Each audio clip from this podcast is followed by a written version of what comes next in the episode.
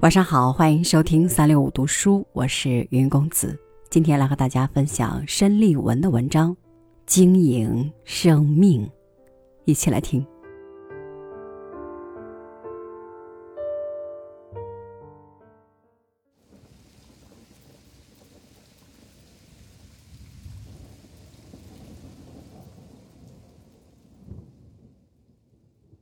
我第一次感悟生命。是在十年前的一个冬天，许多人从那间屋里接触了妈妈。我拉开车门，连忙用我的羽绒大衣和羊绒围巾把车座及靠背铺得温暖舒服。我叫了一声“妈”，那声音在风中抖动了一下，旋即撕扯断了。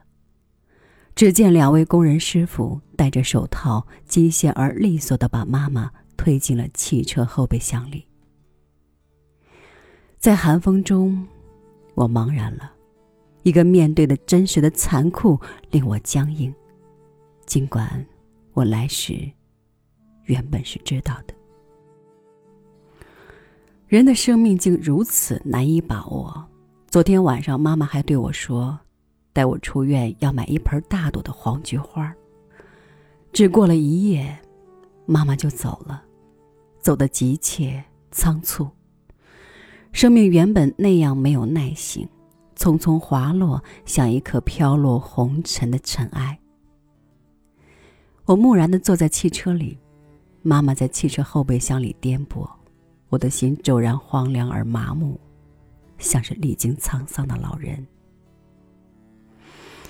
窗外的世界依然精彩，依然喧哗，依然热闹，天还蓝，太阳还灿烂。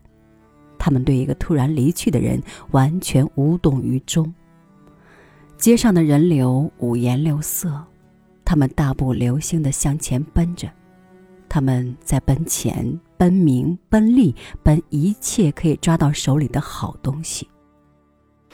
车流在鸣叫中涌动。无论是奔驰、宝马、桑塔纳、夏利，还是小面，他们急赤白脸的向前冲着，像是争先恐后的抢一张巨额彩票。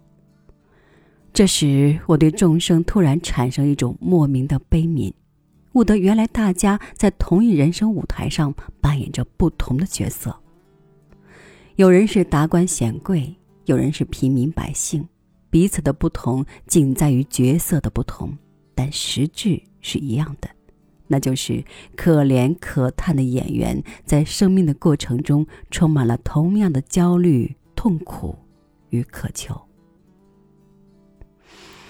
人们手里抓着，肩上扛着，头上顶着，腰上拽着各种装满财富的布袋，他们上气不接下气的往前奔着，沉重而辛苦，却一刻也不肯放松。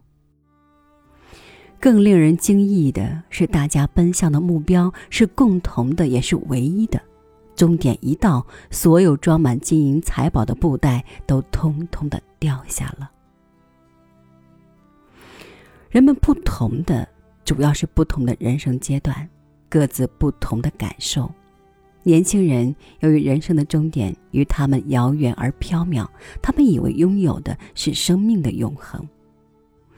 中年人辛苦奔劳，野心冲动，生活把他们历练的粗粝而务实。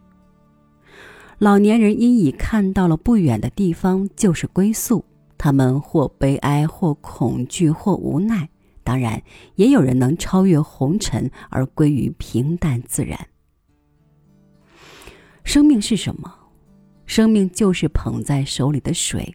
从我们拥有生命那一刻起，我们的食指无论怎样拼命的靠拢，怎样小心翼翼，水还是一点一滴的渗漏，还是挡不住的丧失。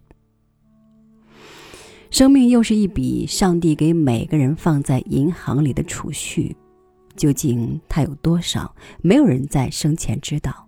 但有一点是真实的，我们都在一天天的消费它，直到有一天，生命。出现了赤字。生命是不确定的，我们唯有分分秒秒的把握，把每一个日子都当成一个快乐而充实的节日。人生有不同的地段，青春正如王府井大街这块黄金地段，不仅要开拓，同时也要学会节俭含蓄。青春是经不起挥霍的，它不仅太少太贵，而且又薄又脆。青春是回眸最新的一瞬。中年的发展基础是稳定，中年的大境在于夸张生命。中年的市场时而会出现假冒青春的品牌，这不仅滑稽，而且悲哀。中年的品牌品质只能是中年。中年的误区是比较。人与人之间是没有可比性的，重要的是建设内心的自信、凝重与安详。中年的明智在于干自己想干的，干自己能干的，只要能干得好，干什么都好。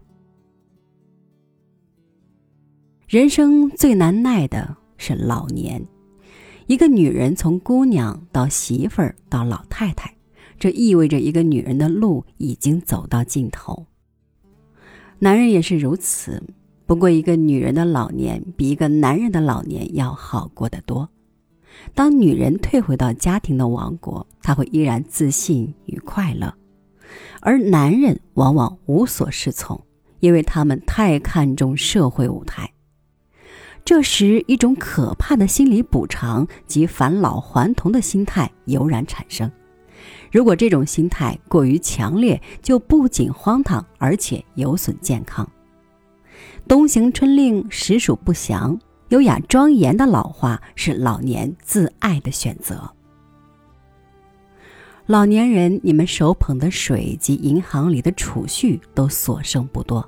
你要节俭生命开支，要小心翼翼关照自己的身体，要尽力收敛你的阳光，让它尽量温暖自己，唯恐不及。能够健康自理、自得其乐的老人是幸福的。老年人最富裕的就是时间，让日子悠悠的过吧，慢慢的会澄清出一种醇香。岁月筛下的是生命的真情，这时展现在你眼前的是生命的全景图，清晰明朗。所有的秘密都已揭开，所有的乌云密布的日子都已云淡风轻。